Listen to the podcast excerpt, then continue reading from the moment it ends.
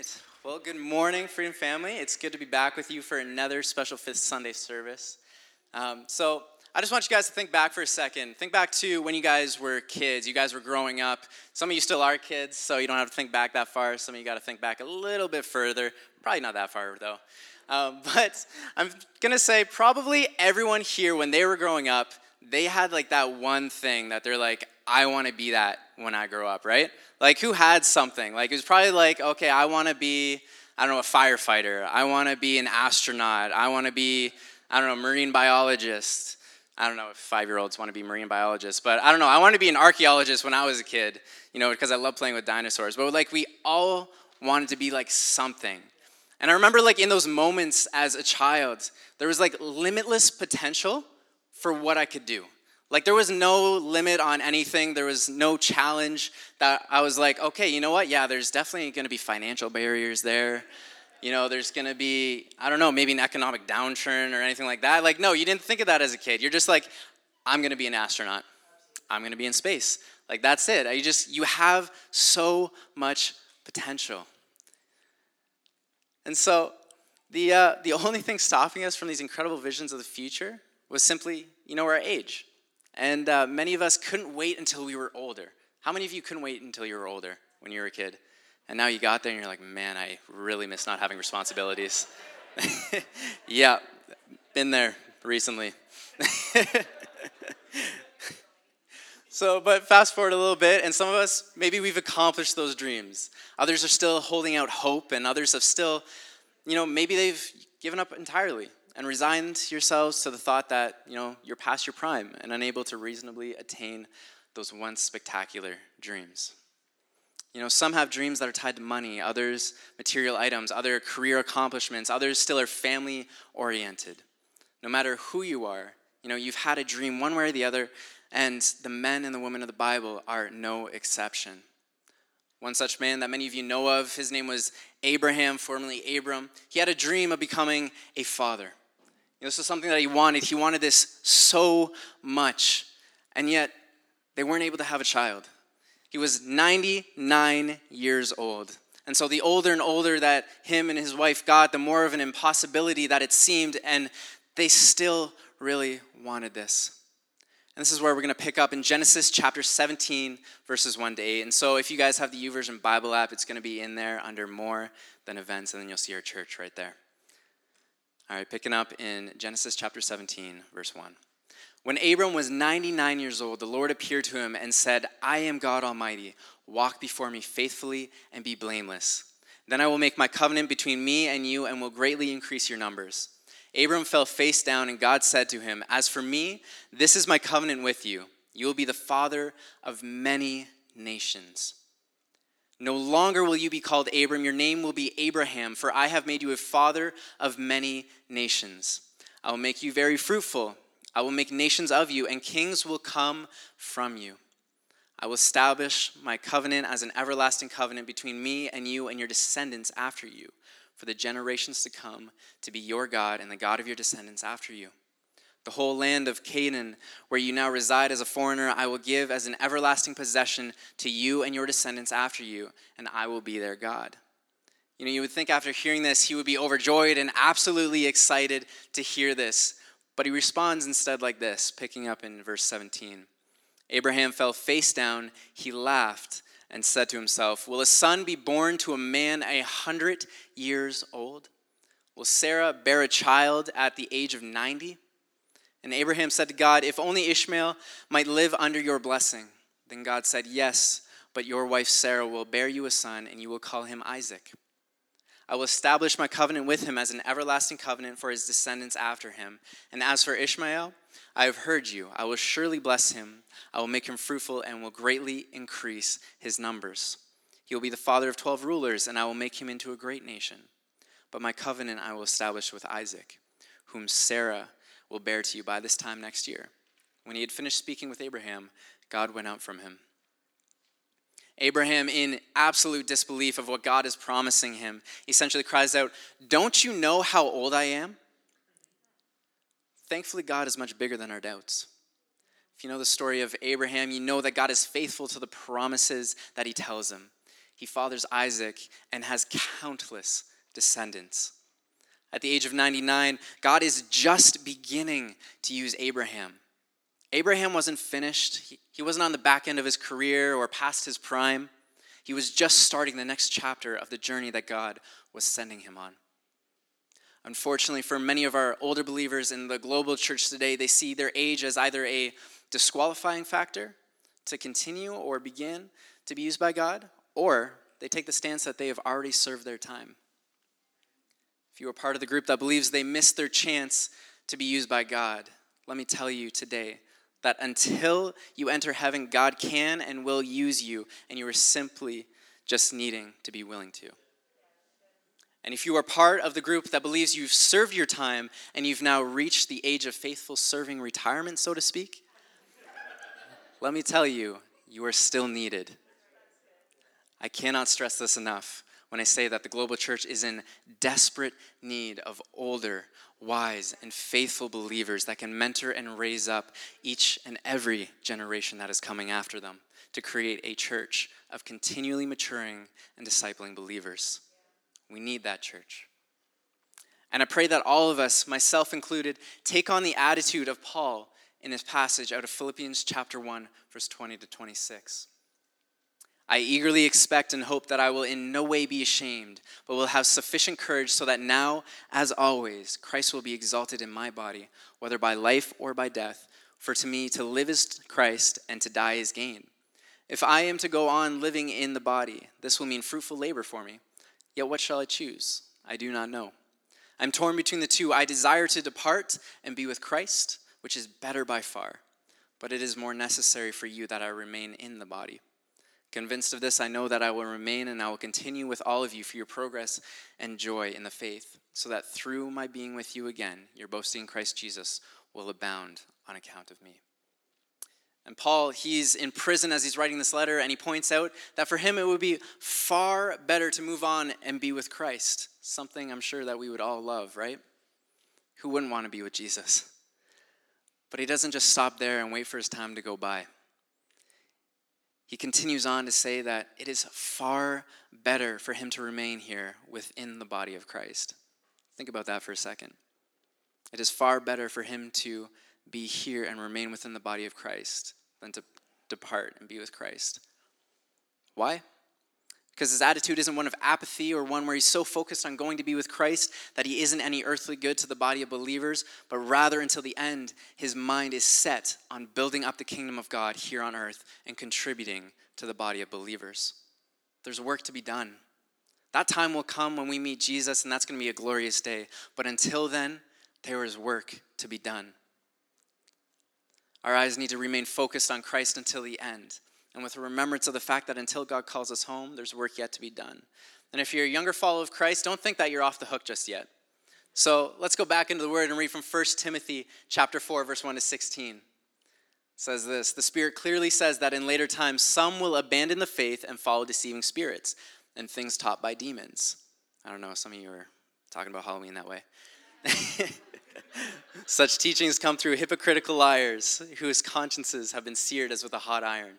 They forbid people to marry and order them to abstain from certain foods, which God created to be received with thanksgiving by those who believe and who know the truth. For everything God created is good, and nothing is to be rejected if it is received with thanksgiving, because it is consecrated by the word of God and prayer.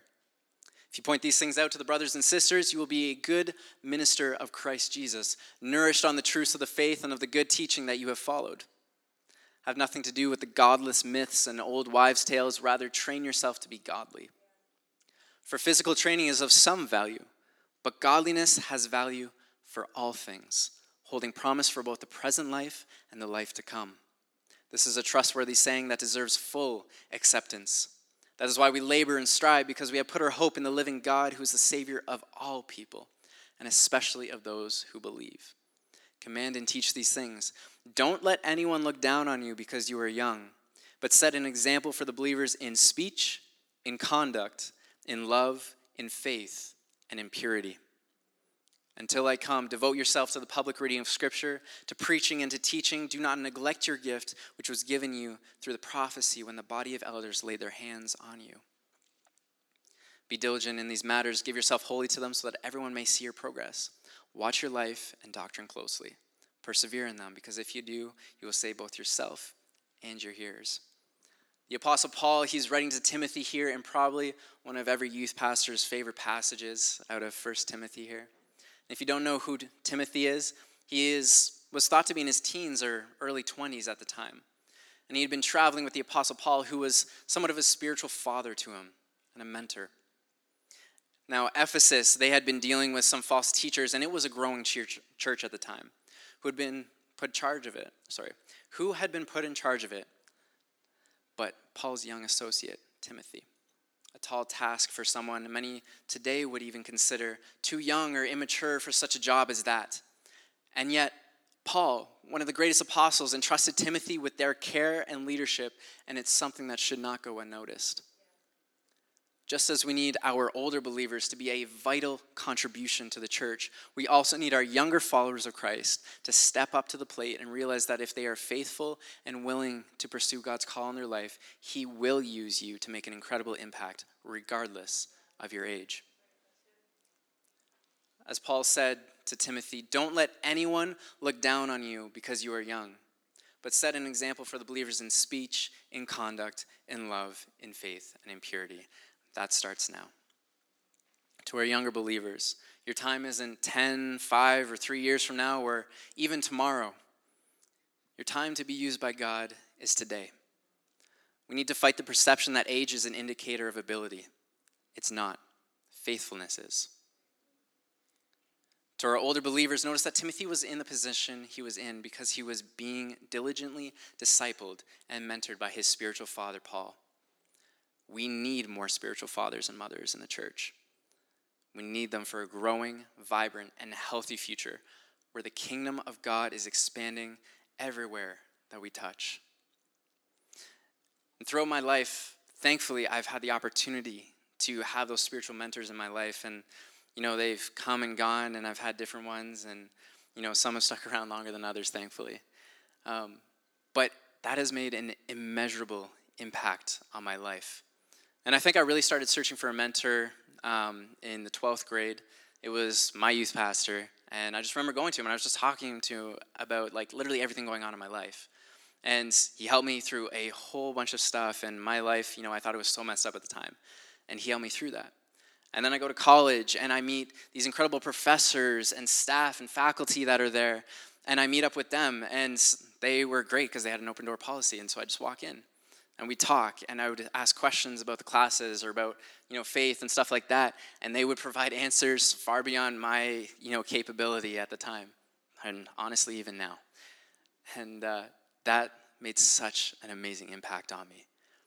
And that was because of mentors. You know mentors they don't just you know pop up out of the blue. You know i don't know maybe they have and you know props to you for that.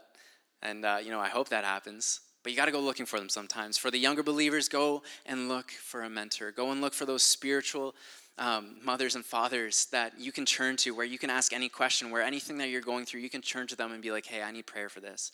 Hey, I need advice for this. You know, for me, it was all those people, it was my parents. You know, there were so many people that poured into my life to get me to where I am today.